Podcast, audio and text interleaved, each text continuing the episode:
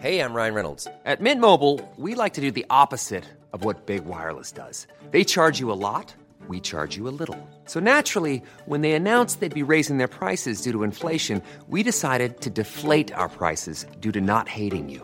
That's right. We're cutting the price of Mint Unlimited from $30 a month to just $15 a month. Give it a try at mintmobile.com slash switch. $45 upfront for three months plus taxes and fees. Promo rate for new customers for limited time. Unlimited more than 40 gigabytes per month. Slows. Full terms at mintmobile.com.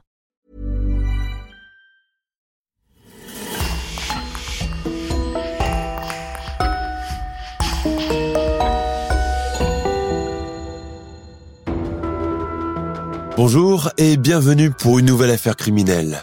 Un grand merci à nos abonnés VIP sur lecoinducrime.com, Sylvie, Valérie et Audrey. C'est grâce à elles que nous pouvons vous proposer des épisodes inédits. N'oubliez pas que vous pouvez aussi simplement et rapidement débloquer des dizaines d'épisodes inédits en vous abonnant directement sur Apple Podcast. C'est important pour nous car comme vous le savez, le coin du crime survit à 100% grâce à nos auditeurs. On vous remercie donc infiniment et on commence. Au 19e siècle, à Denham, petite bourgade anglaise tranquille, les membres de la famille Marshall sont retrouvés sauvagement assassinés dans leur maison. Qui a bien pu leur en vouloir pour leur infliger une fin si cruelle? Le jour de Noël 1929, les Lawson, une famille de fermiers américains, sont retrouvés eux aussi massacrés dans leur ferme de Germantown, en Caroline du Nord. L'enquête policière va lever le voile sur des secrets de famille inavoués. Notre épisode d'aujourd'hui marque le début de la série des affaires criminelles de l'Angleterre victorienne.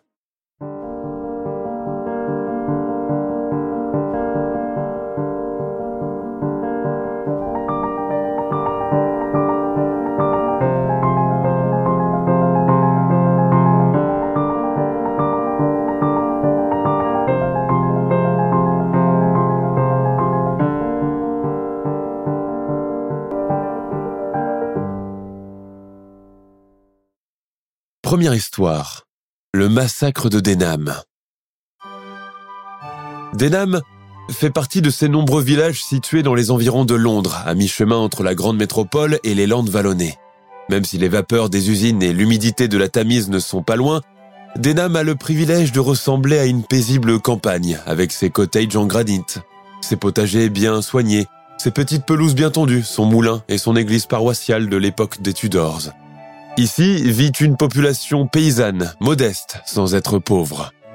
En pleine période victorienne et malgré les avancées importantes en matière d'industrie, c'est une époque où on se déplace beaucoup à cheval et les forgerons sont très sollicités. Il faut dire que dans chaque paroisse anglaise, le blacksmith, autrement dit le forgeron, est considéré comme un membre important de la communauté et son travail est très respecté. Son salaire est aussi conséquent.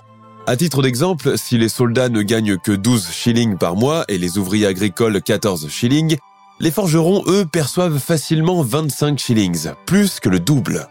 Ici, à Denham, plus spécialement dans le village de Bucks, vit la famille Marshall. Emmanuel Marshall, 34 ans, est forgeron. Il est marié à Charlotte, 28 ans. Mariés depuis 11 ans, ils ont quatre enfants. Mary, 8 ans, Tursa, 6 ans, Gertrude, 4 ans et Francis, 19 mois.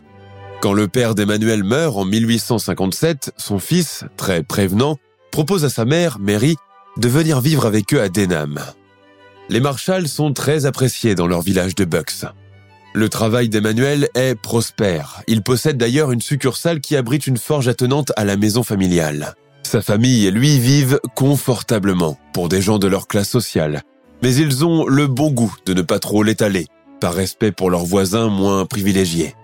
Leur cottage à deux étages est situé dans une petite rue tranquille à mi-chemin entre le pub Swan et la boutique de la coutière Madame Pompton.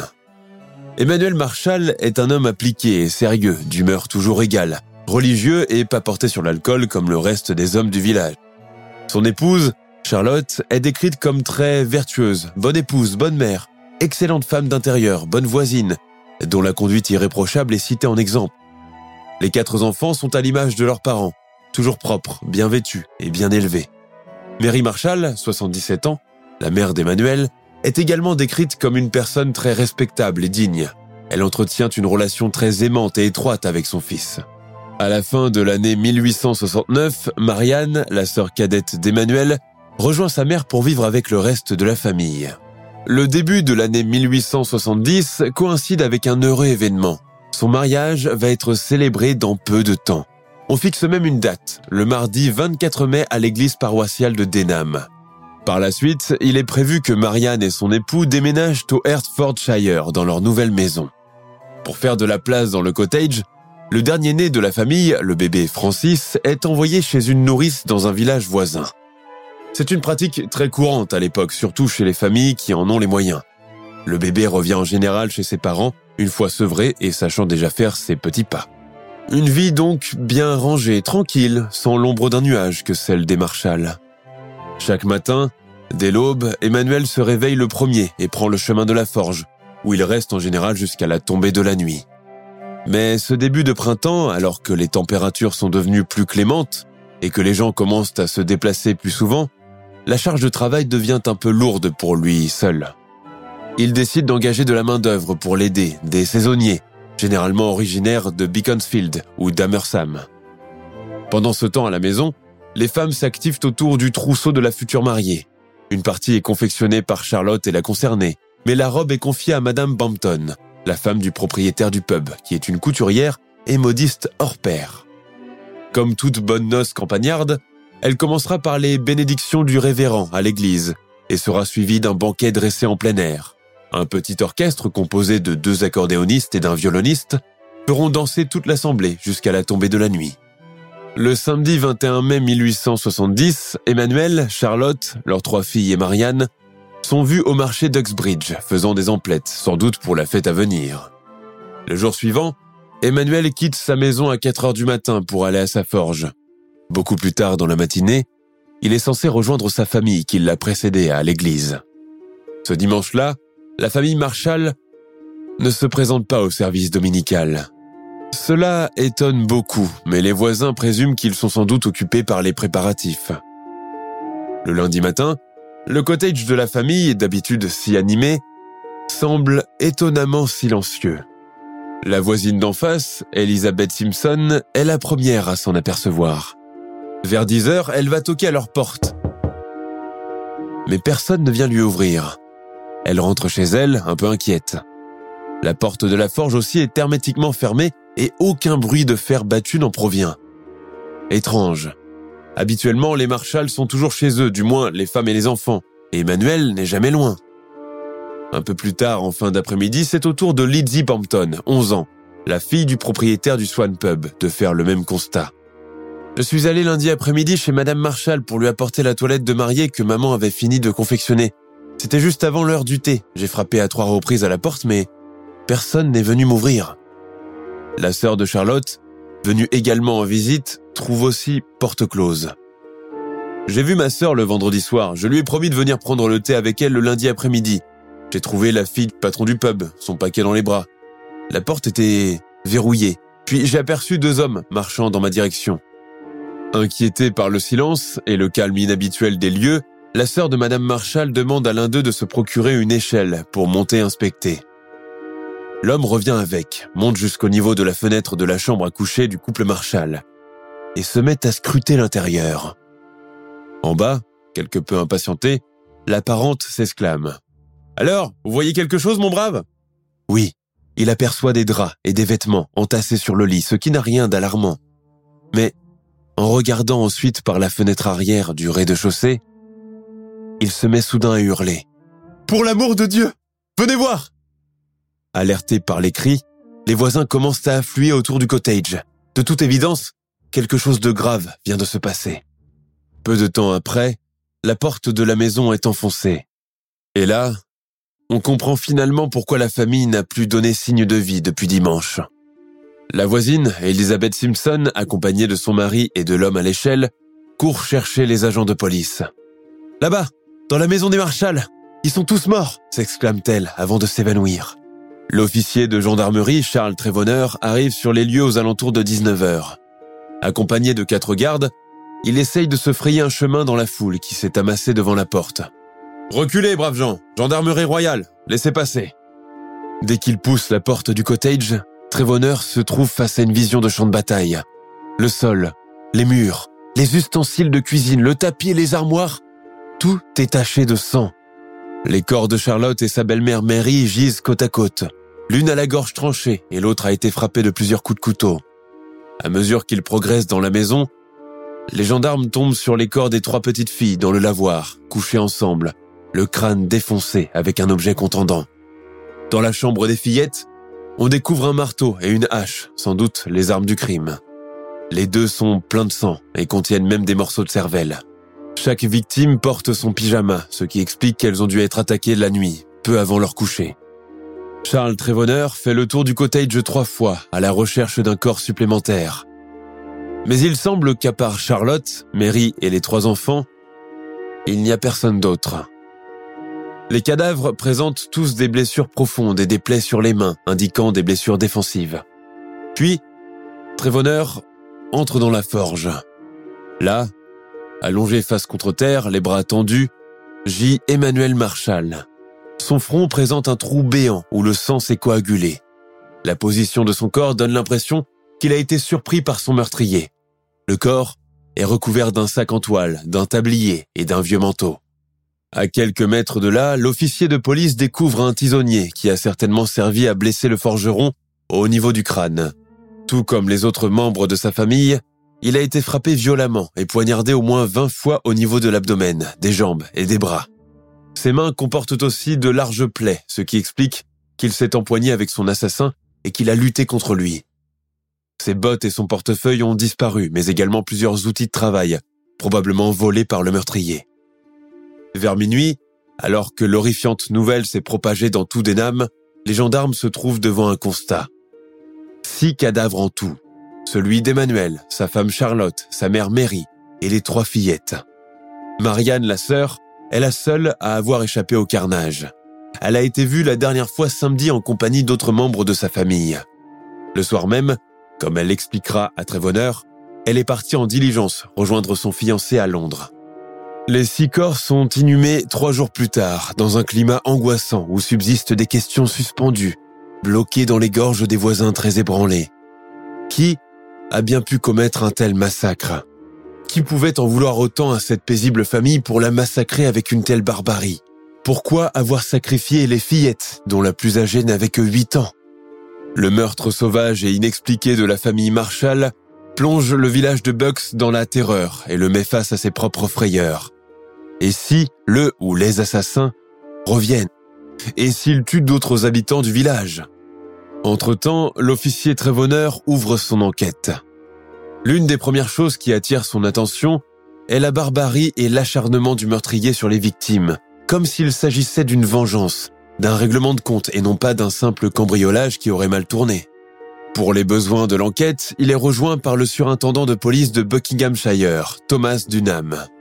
Ce dernier propose de commencer par une enquête de voisinage, afin de mieux connaître la vie des victimes. À Bucks, tout le monde s'entend à dire que les Marshall étaient de bons voisins. Le père était un homme tout à fait raisonnable, qui ne se battait pas, ne se saoulait jamais en public, ne perdait pas son argent en jeu et ne contractait pas de dettes. Il passait ses journées à la forge et ses clients n'en disent que du bien. Certains faisaient même le déplacement depuis Londres pour venir ferrer leurs chevaux et équipages chez lui, tant sa réputation était louable partout. Le couple d'Emmanuel et Charlotte était en bon terme avec tout le monde et dans la famille étendue. Ils n'avaient pas d'ennemis ou de personnes jalouses, bien au contraire. On était fiers et ravis de leur réussite sociale et des efforts du mari pour assurer un cadre de vie convenable à sa famille. À cette étape des investigations, Trevenor et Dunham se retrouvent dans une impasse.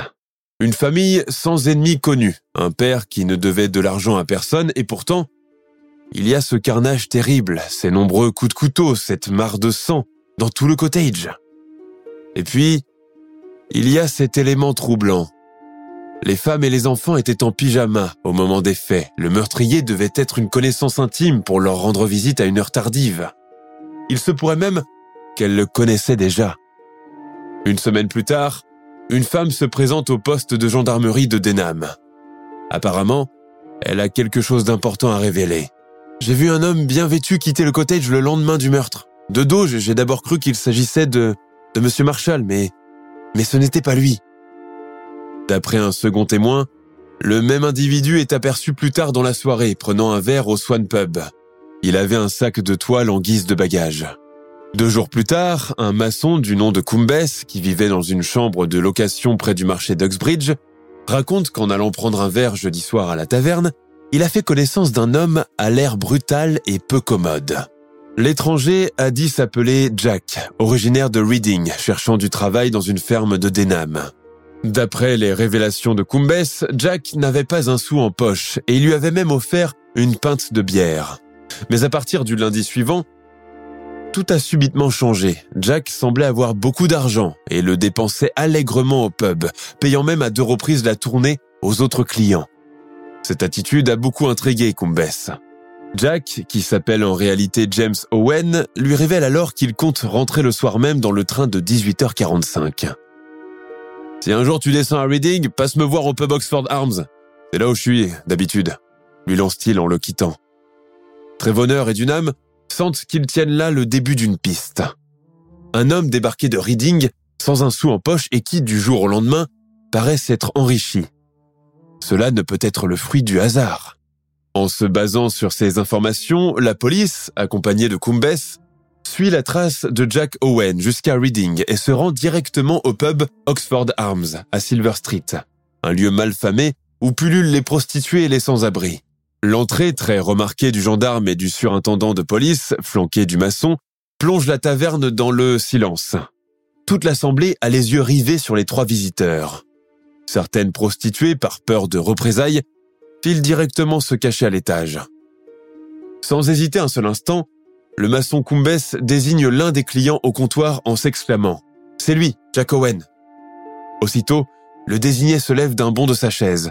Il est grand, mince, le cheveu d'un blond sale et son visage est mal rasé. Il porte un vieux costume rapiécé et son béret troué par endroits est posé devant lui. Lorsqu'il brandit un pistolet en direction des forces de l'ordre et du témoin, les clients commencent à fuir à toutes jambes. S'ensuit alors une lutte pour lui enlever l'arme des mains. Il finit enfin par lâcher prise. C'est avec les menottes au poignet qu'il quitte le pub. Au poste de police de Denham, Owen passe tout de suite aux aveux. Oui. Oui, c'est moi qui les ai tués.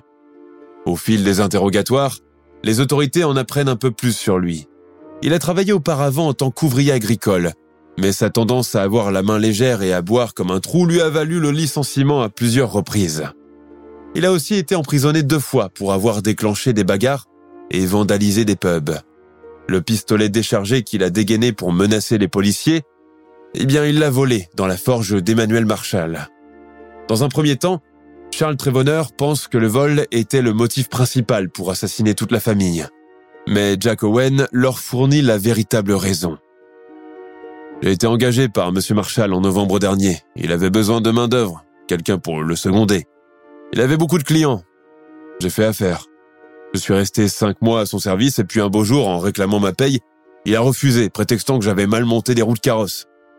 J'ai longtemps négocié avec lui, mais c'était un bonhomme pugnace, près de ses sous, très intransigeant.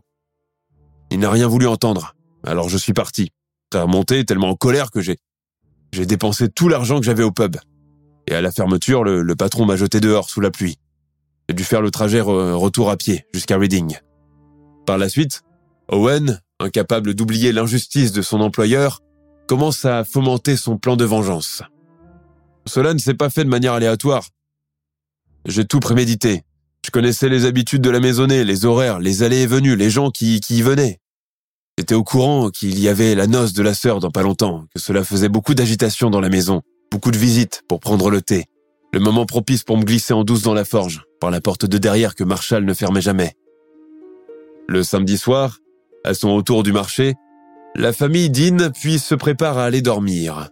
Emmanuel décide de se rendre à la forge récupérer quelques outils que le révérend voulait lui emprunter. Il comptait les lui remettre le lendemain au service. Jack Owen attaque le père de famille en premier, lui enfonce un tisonnier entre les yeux et le poignarde à plusieurs reprises. À travers la porte communicante, qui donne directement sur le rez-de-chaussée, il surprend Charlotte, Mary et les trois petites filles assises autour de la cheminée. Elles se sont mises à crier, j'avais peur qu'elles alertent les voisins, alors j'ai fait vite. Elles n'avaient pas assez de carrure pour lutter contre moi. J'ai d'abord tué la femme et la vieille, puis les fillettes qui s'étaient cachées dans le lavoir. Dans la chambre du couple, ils volent une bourse contenant 200 livres, du linge de lit, des chaussettes et un manteau. Le massacre fini, Owen sort par la même porte communicante, revient à la forge récupérer quelques outils, donne un dernier coup de pied dans les reins de Marshall et disparaît dans la nuit. James Owen comparaît devant le procureur royal. En juillet, il est condamné à mort pour les chefs d'accusation du sextuple meurtre de la famille Marshall, pour usurpation, recel, vol et braquage contre des représentants de l'ordre. À l'écoute de son verdict, il déclare que son seul regret est de ne pas avoir assassiné le surintendant Thomas Dunham. Il est pendu le 8 août 1870 dans la prison d'Aylesbury. L'affaire a fait couler beaucoup d'encre dans la presse sensationnaliste de l'époque. Certains ont même prêté une liaison adultérine entre Charlotte Marshall et l'employé de son mari, raison qui aurait déclenché le massacre. Une rumeur démentie par la suite. Deuxième histoire, le terrible meurtre de la famille Lawson. L'histoire commence à Germantown, petite localité du comté de Forsyth en Caroline du Nord, célèbre pour ses champs de tabac. C'est ici que vit la famille Lawson. Les parents, Charles Davis Lawson et Fanny Manring, se marient en 1911 à Lawsonville. Comme tant d'autres, Charles est cultivateur dans un champ de tabac, un métier qu'il a hérité de son propre père. Lui-même issu d'une fratrie de 11 enfants, il a toujours souhaité avoir une famille nombreuse. Mais en 1917, les Lawson, déjà parents de quatre enfants, doivent faire face à un drame. Leur troisième enfant, William, meurt d'une pneumonie à l'âge de 6 ans. L'année suivante, suite au déménagement des deux frères de Charles à Germantown, il décide d'aller s'y installer aussi avec femme et enfants. Il faut dire qu'à cette époque, Germantown offre de meilleures opportunités de travail et des lopins de terrain à un tarif défiant toute concurrence. Une occasion à ne pas rater pour tout simple fermier qui souhaite devenir propriétaire. Quelque temps après son arrivée, Charles s'associe avec un propriétaire de champ de tabac et prend la fonction de métayer. Il projette de travailler en tant que salarié et d'épargner suffisamment d'argent pour pouvoir acheter sa propre ferme dans le futur. Le travail est dur, les récoltes assez aléatoires d'une année à l'autre selon les caprices du climat. Mais Charles ne veut pas abandonner son rêve. Si la vie est ardue, dans ses plantations, l'entraide est de mise. Charles sait qu'il peut compter sur l'aide de ses frères Elijah et Marion en cas de besoin, et cela le rassure. Cependant, à force de travailler dehors dans toutes les conditions atmosphériques, la santé du père commence à décliner considérablement. Pour couronner le tout, il se blesse accidentellement à la tête et doit rester à l'hôpital pendant plusieurs semaines. Ce choc crânien laisse à Charles Lawson des séquelles durables et influence négativement son quotidien. Il est souvent sujet à des migraines intenses, des trous de mémoire et des colères imprévisibles. À cause de cela, le climat à la maison devient de plus en plus électrique. En 1927, ayant économisé suffisamment d'argent par ce dur labeur, le père Lawson parvient enfin à exaucer son rêve en achetant sa propre ferme tabatière, située à Brook Cove Road. Cette acquisition ouvre un nouveau chapitre dans la vie familiale. Motivé, Charles se déplace fréquemment en Virginie pour aller acheter ses semences et faire connaissance avec d'autres propriétaires terriens. À la ferme, c'est son fils aîné, Arthur, qui prend la relève comme chef de famille pendant son absence. Avec l'argent de sa première récolte, Monsieur Lawson achète encore un terrain dans le but d'y faire construire une maison pour sa famille qui ne cesse de s'agrandir. Mais un autre événement dramatique se profile à l'horizon, quand en octobre 1929 se produit le redoutable crash boursier de Wall Street. Les conséquences sont dramatiques. Beaucoup d'hommes d'affaires, de manias et d'héritiers se suicident, incapables de faire face à leur destinée. Du jour au lendemain, des empires s'effondrent, des entreprises pourtant prospères font faillite. Une à une, les usines commencent à fermer leurs portes et renvoient leur personnel, incapables de leur verser leur salaire. La société américaine, habituée à un certain standing de vie, s'apprête à vivre ses années les plus noires. C'est le début des soupes populaires, des braquages de Bonnie and Clyde, des bals musettes où l'on danse jusqu'à épuisement pendant des jours pour pouvoir avoir à manger. Certains, incapables de nourrir leur famille, sont contraints d'abandonner leurs enfants en bord de route, voire de les vendre aux plus offrants. L'Amérique entre dans l'un des épisodes les plus moribonds de son histoire, où la famine, la maladie, l'anarchie et la loi du plus fort règnent à chaque coin de rue. Dans les campagnes, la situation économique n'est pas plus enviable, mais certains ont réussi à constituer des réserves de récolte, sur lesquelles ils continuent de subsister chichement. Pourtant, les répercussions du crash de New York commencent à se faire ressentir. L'hiver 1929 arrive et c'est l'un des plus froids que la Caroline du Nord n'ait jamais connu depuis plusieurs années. les cultivateurs sont inquiets. Cela menace de mettre à mal les récoltes de tabac. Mais la famille Lawson, appartenant désormais à cette nouvelle caste de paysans nantis, ne semble pas vraiment concernée par la crise économique qui a mis le pays à genoux. Charles et ses frères ont la nette impression qu'à force de prières et de travail acharné, tout finira par rentrer dans l'ordre. Puis, arrive le mois de décembre, et avec lui les festivités de Noël en perspective, l'occasion pour beaucoup d'oublier un peu leur quotidien morose. À Germantown, tout le monde s'organise en vue des préparations des repas, des sapins à décorer et des visites à rendre à la famille et aux voisins. Les communautés rurales aux États-Unis sont en général très soudées, gravitant autour de l'église protestante et possédant un fort sentiment d'appartenance. Celle de Germantown ne déroge pas à la règle. Avec l'aide de sa fille aînée, Mary, Madame Lawson prépare des petits colis pour l'hospice du village. Elle passe des heures au coin du feu à tricoter chaussettes, écharpes et mitaines destinées aux enfants de l'orphelinat de Biltmore. Il y a à peine deux mois de cela, elle a donné naissance à son dernier enfant, un gros bébé prénommé Mary Lou. Mais cette huitième naissance s'est révélée difficile et la maman, âgée de 37 ans et déjà fatiguée, ne s'est pas encore vraiment remise de son accouchement. Dans la maison, en plus des parents, vivent Arthur, 19 ans, Marie, 17 ans, Carrie, 12 ans, Mabel, 7 ans, James, 4 ans, Raymond, 2 ans, sans oublier la petite Mary Lou, 2 mois. Charles, victime de ses sautes d'humeur et de ses migraines, ne peut plus supporter le joyeux tapage causé par sa nombreuse progéniture. À présent, pour les réduire au silence, il les menace de sa ceinture, ce qu'il n'a jamais fait par le passé. Pour éviter de déclencher la colère paternelle, les enfants évitent de parler au cours des repas, de se chamailler dans leur chambre ou de réclamer quelque chose. Une semaine avant Noël, Charles, redevenu brusquement de bonne humeur, leur fait une proposition inhabituelle. Maman, les enfants, nous allons en ville faire des emplettes, cela vous dit? La réponse ne se fait pas attendre. Bien sûr, et comment? C'est ainsi qu'emmitouflés dans leurs manteaux et leurs écharpes, la famille Lawson au complet s'engouffre dans son boggy, direction le centre-ville de Winston-Salem. Leurs achats terminés, ils se rendent ensuite chez le photographe pour réaliser un portrait de famille et immortaliser ce moment. Une chose assez étonnante, puisqu'à cette époque, seules les familles privilégiées peuvent se permettre le luxe d'être prises en photo. Mais Charles a de quoi régler largement ce petit caprice. On lui dit de revenir récupérer la photographie dans trois jours, le temps qu'elle soit développée et encadrée. La soirée se déroule de façon agréable, la famille dîne tranquillement, et le papa réunit même ses enfants autour de la cheminée pour leur raconter des contes de Noël.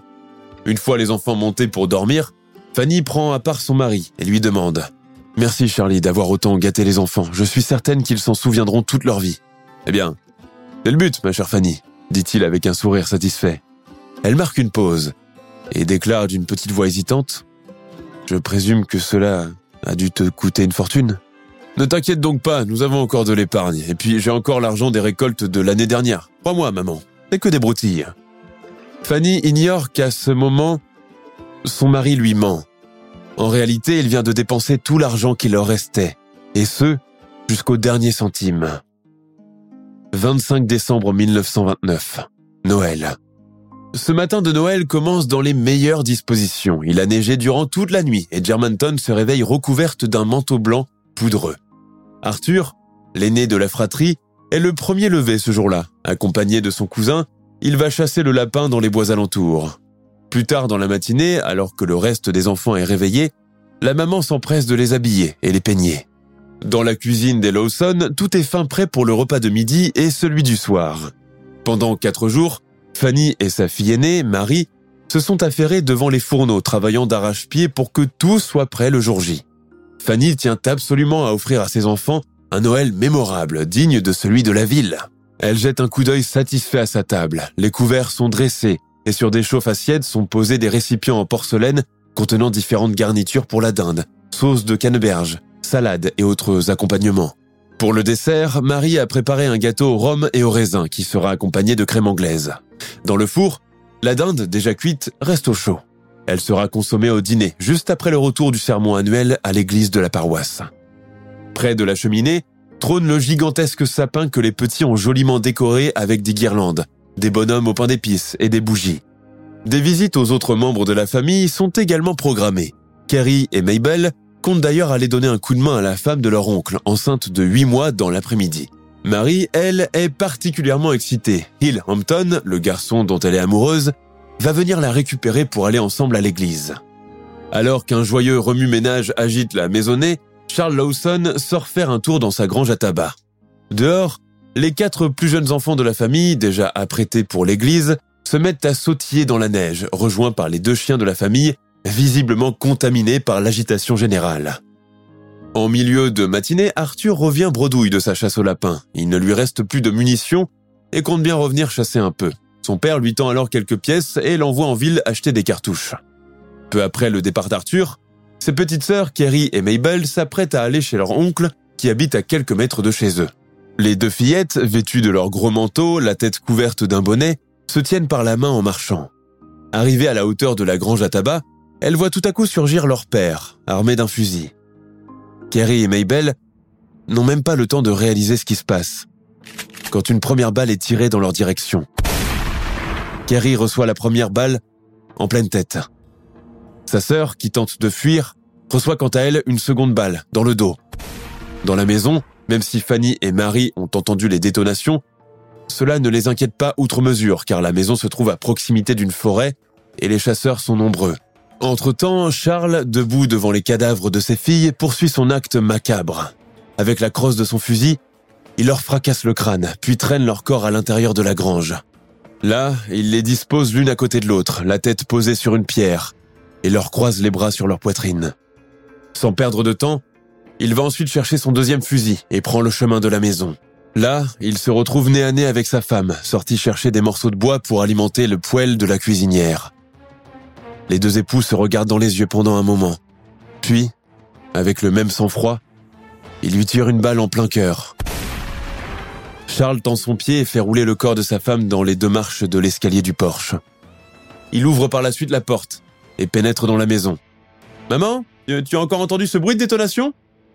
Papa? C'est Marie, vêtue d'une robe cloche, les cheveux coiffés à la garçonne, suivant la mode de cette époque, les lèvres légèrement maquillées. Elle a mis du parfum. Son soupirant va arriver d'un instant à l'autre pour la récupérer. Sans dire un mot, Charles la met en joue également. Paniquée, la jeune femme tente d'esquiver, mais son père est plus leste. Sa course s'arrête au niveau du foyer de la cheminée, terrassée par une balle dans le dos.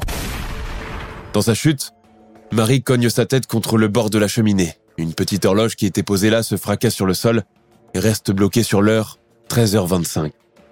Son père s'approche d'elle, s'aperçoit qu'elle respire encore. Alors, comme pour ses petites sœurs, il lui fracasse le crâne avec la crosse de son fusil. Les petits frères, Raymond et James, qui jouaient dans la cour arrière de la maison, se précipitent dans la maison, alertés par le fracas des détonations et les cris de leur sœur. Quand ils aperçoivent leur père, son arme à la main, ils courent chercher un endroit où se réfugier. Mais Charles ne tarde pas à trouver leur cachette, et malgré leurs supplications, il les abat chacun d'une balle dans la poitrine. Le père infanticide finit par monter à l'étage où dort la petite Lou. Sa mort est effroyable. Elle est matraquée de coups de crosse. La maison, encore agitée il y a quelques heures à peine, des cris de joie des enfants, est plongée dans un silence lourd.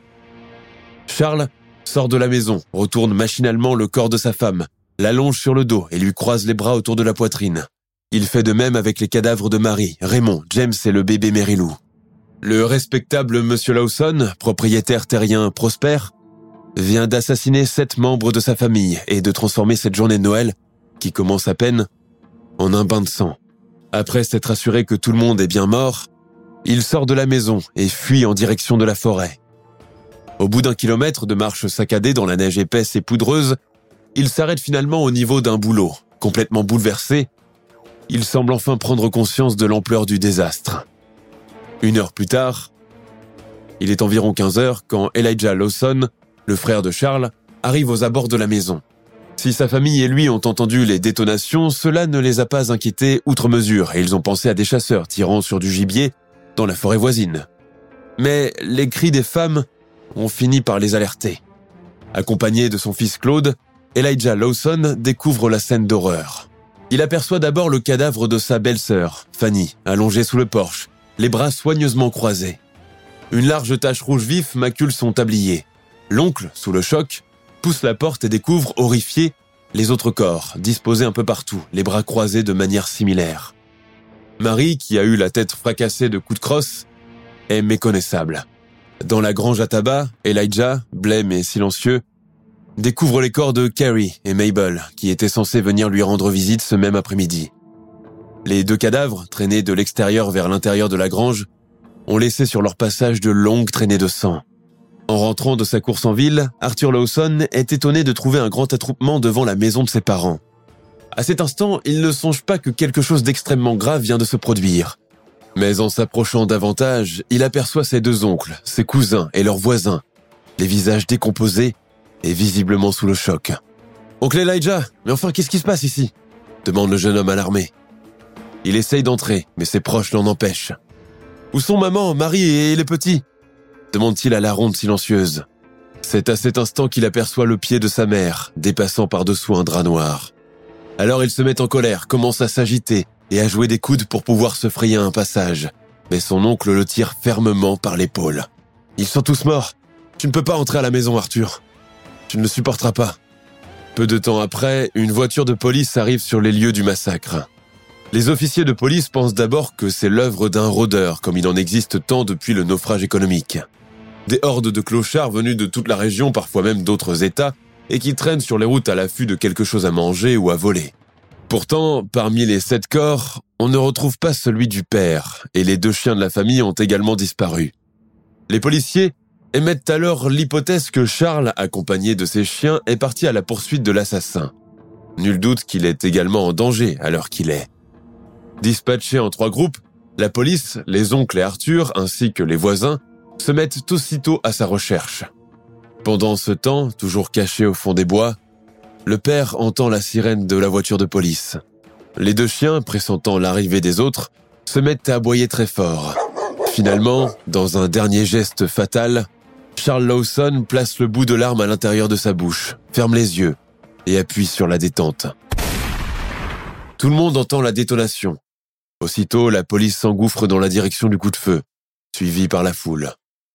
Le corps de Charles gît dans la neige, recouverte de sang. La terrible nouvelle fait très vite la une de la presse. En pleine festivité de Noël, tout le monde est sous le choc. Comment cela s'est produit? Pour quelles raisons Qui les a tués? Le père? Impossible. Il aimait tant sa famille. Le 27 décembre 1929, la neige cesse de tomber. Les sept corbillards où reposent les Lawson sont inhumés dans une fosse commune. Le jour des funérailles, des milliers de personnes se déplacent de toute la Caroline du Nord pour leur rendre un dernier hommage. Dans ce silence chargé, des questions en suspens demeurent. Pourquoi? L'enquête permettra par la suite de définir que les douilles retrouvées un peu partout dans la maison correspondent au fusil de Charles. Pour Arthur, cela est impossible. Son père était incapable d'un tel acte. Les habitants du village peinent aussi à croire qu'un si bon père de famille, un bon chrétien, honnête fermier, ait pu commettre une telle horreur. L'autre question qui torture les esprits est pourquoi Arthur est-il le seul survivant du carnage? Deux hypothèses répondent à cela. Compte tenu du gabarit de son fils aîné, Charles a eu peur de ne pas pouvoir lui tenir tête et le maîtriser. Il craignait qu'Arthur ne s'interpose et l'empêche de faire ses actes terribles. La seconde hypothèse est qu'en épargnant Arthur, Charles a voulu faire perdurer sa lignée. Charles est-il devenu fou des suites de son traumatisme crânien et pris d'une pulsion meurtrière soudaine, a décidé de supprimer tout le monde?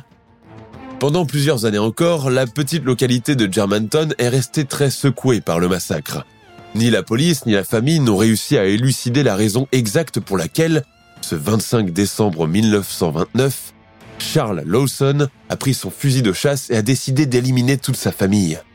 Il faudra attendre le début des années 90 et la parution d'un livre intitulé White Christmas, Bloody Christmas pour avoir un élément de réponse à cette énigme.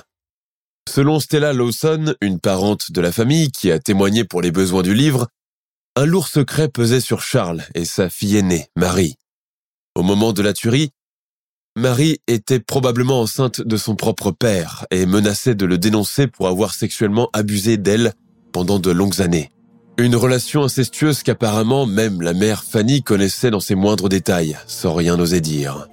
De peur que le scandale éclate au grand jour, Charles a alors choisi de supprimer femme et enfants avant de se suicider. Certaines sœurs et nièces de Fanny étaient, elles aussi, au courant, car Marie, désespérée, leur avait confié son secret. Mais au moment de la publication du livre en 1990, beaucoup étaient déjà décédés ou trop âgés pour se souvenir de ce détail. La tuerie de Germantown reste sans doute l'un des meurtres collectifs les plus énigmatiques de l'Amérique post-crash boursier. Jusqu'à aujourd'hui, le mystère continue de planer sur l'affaire. Nous sommes à la fin de notre émission du jour. N'hésitez pas à écouter les autres émissions du podcast et à prendre 5 secondes pour nous laisser un 5 étoiles sur iTunes. C'est vraiment très important pour nous.